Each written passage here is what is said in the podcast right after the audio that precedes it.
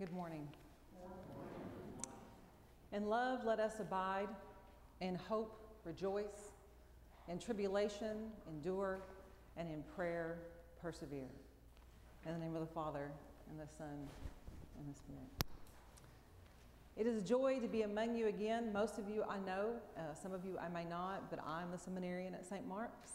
I'm a postulate from the Diocese of West Texas, and I'm a senior, woohoo, at the Seminary of the Southwest. And again, it's a blessing to be with you today. So language can be incredibly dynamic. It could be argued that it's an art, especially when we think about poetry and music and our scriptures. And today, I think that it is especially vibrant and dynamic when Paul is writing to the Romans. It is instructional, it's supportive, and for me, it's exciting. And I want to focus on the first few verses, 9 to 13. And you can find those if you want to in your bulletin. And I want us to obviously think about the message and the way it was read today from Scripture, but also about the original language it was written in, Greek. Please don't panic. I don't know very much Greek at all, and there are those among you who know much more and are much more fluent in it in this community. But there is something about going back to the original language, and if you speak more than one language, then you know that the translation can vary a little bit, and so there are layers, and there's a richness to it. And that's what I want us to be curious about today. So if we think about verse 9, Paul starts out with love. And beloved, that's really a good place to start when we're doing most anything, is to start with love. And he says this love is genuine. But in the Greek, there's a possible translation of the word irrevocable. Let your love be irrevocable. And that's exciting, because if something is irrevocable, you can't undo it, you can't break it, you can't get away from it. And that is supportive. Later in the next verse, he talks about outdoing one another. Now, we might want to be careful here, or at least I might want to be careful here, because I'm pretty competitive. If we play a game, then I want to outdo you. If we're keeping score, I want my score to outdo your score. I want to win. Probably this is pretty good for the opening of college football season too as well, right? But in this sense, Paul's not talking about that kind of outdoing. If we look at the layers, there's a sense of we want to set the example. We want to lead the way in this honoring one another. And then we get to ardent. And there's an enthusiasm about this ardent love and service. And in one layer, one could say that there's a sense of a boiling over. People are boiling over in their excitement to serve Christ and to love and serve one another.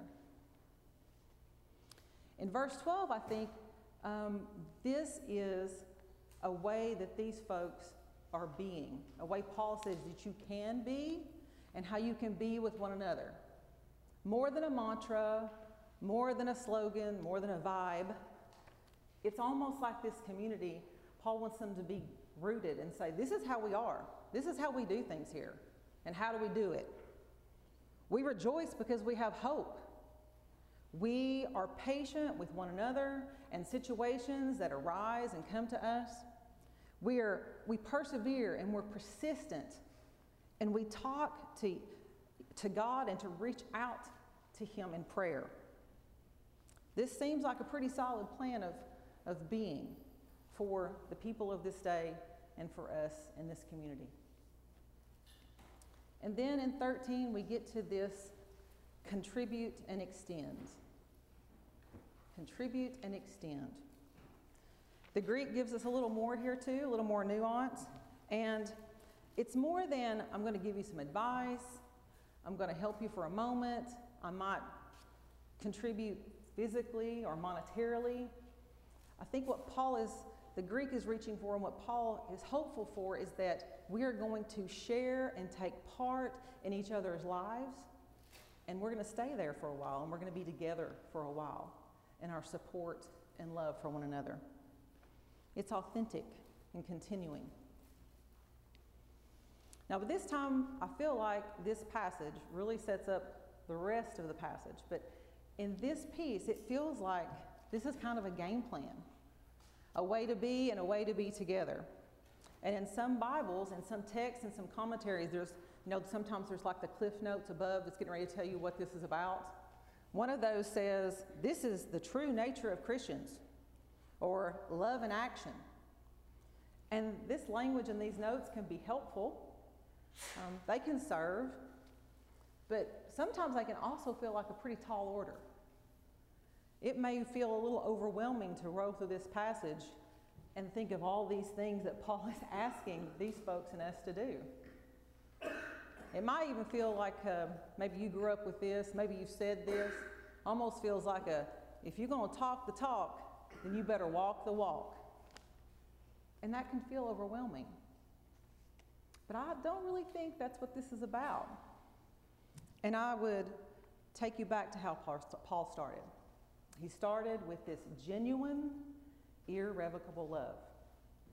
And I think what he's drawing us to, what he's instructing us to do, what he hopes for us, is to have something greater, an opportunity to walk in love as Christ did, to be with folks like Christ was, to honor them, to serve them, and to shine forth Christ's love. Last summer, I did a unit of CPE, and that's also known as Clinical Pastoral Education. My fellow seminarians and I worked in hospitals, and we learned and grew together, and we were given a little badge that said chaplain. I didn't know that was part of this gig when I signed up. And when they tell you that's going to happen and you're going to roll into the hospital as chaplain, lots of feelings come up. And you're concerned about your language, the language of, will I have the right words to say? What if I say the wrong thing? What if I don't have the answers? What if I can't fix it? Now, I've lived long enough to know that I definitely don't have all the answers. But I thought, you know, I might be okay with this because I'm a helper.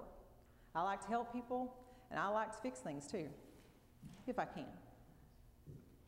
Well, as we grew together and we began walking into rooms, it was quickly confirmed. My suspicions were quickly confirmed.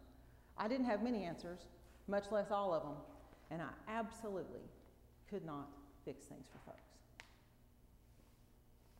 One night, this became glaringly apparent. Now, I don't know where you are in your journey, and the details I'm going to give you are pretty broad. But if you feel uncomfortable or like you might want to step out, then that's okay. I was in the on-call room, which is a converted hospital room, and I get the call at 2 a.m. from a nurse who tells me that there is a young couple who want the chaplain.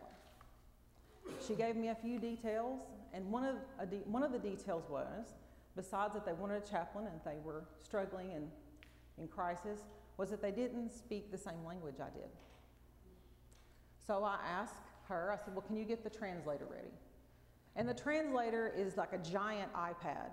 And it's a really good piece of technology because it connects you to someone who speaks whatever language you need, pretty much. There are very few of them that are not listed.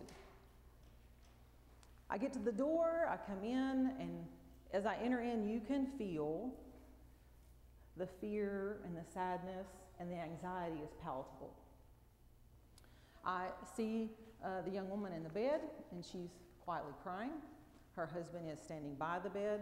The nurse is getting the translator ready. We get the translator on board. The translator is talking. I'm talking to the translator. I'm explaining what's going on. And in the middle of what the root of what's going on, I'm explaining. He says, stop, wait a minute. I can't really hear you clearly. I'm going to hang up. Click. And I'm looking at these folks, and they're looking at me, and so I try one more time. We get the translator. I get to about the same spot, and this translator says, you know, the connection's not very good. And I said, wait. In my former life, I was an assistant principal and a coach, and that's what the voice sounded like. I said, wait. Don't you hang up. I want you to ask these folks if I can be with them without you, without the translator. And they asked, and the young woman nodded at me, as did her husband. So I turned the translator off, and as I'm rolling it to the side, it hits me. Okay, what are you going to do now? And I immediately began to pray. I'm like, Father, what would you have of me? What can I do to love these folks? How can I be with them on their journey? And it is almost, it really is indescribable how a peace descended over me. And I, in my mind's eye, could see the women in my family. My mother, my grandmothers, my aunties and my great aunties, and I could see them caring for people in crisis and in pain, and I remembered the stories they told me of their mothers and their grandmothers, and this cloud of witnesses was with me as the Holy Spirit guided me. So I went to the sink, and there was a stack of washcloths, and I wet one with cool water, and I approached the bed slowly, and I extended it to show my sister in Christ what I was doing. And she nodded. And I began to bathe her face with cool water and a cloth. I don't know how long this went on. But at one point, in one trip, I came, and her husband was laying down on the couch, and his eyes were closed. I came back another trip, and her eyes were closed. And we were there together. And I wonder, too, if she felt the presence of all the women in her family with us. Soon the nurse came, and it was time. And I felt like our time together was probably over, but I asked the nurse, who thankfully could speak this language, if they would like me to stay. And she smiled, and she shook her head, and I left. I continued to pray as I walked away and cried all the way back to the on-call room.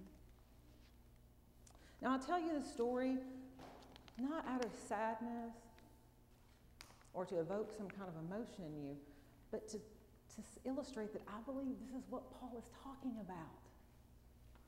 This is what this passage is about. You know, I didn't have any answers. I didn't even have the language. I couldn't fix anything. But I had love. And I had an opportunity. I had an opportunity. And that's my hope for us. Is that we will seek out, as many of you already do, in this place and in ministries beyond St. Mark's that you're a part of, but that you will seek out opportunities to shine forth genuine, irrevocable love. I promise you, if you look for them, you will find them. And you'll have an opportunity to walk in love, to shine forth Christ's love, and to be a part of another beloved child of God's journey in wonderfully amazing and divine ways. So let us abide in love, rejoice and hope. In tribulation endure, and in prayer persevere. Thanks be to God. Amen. Amen.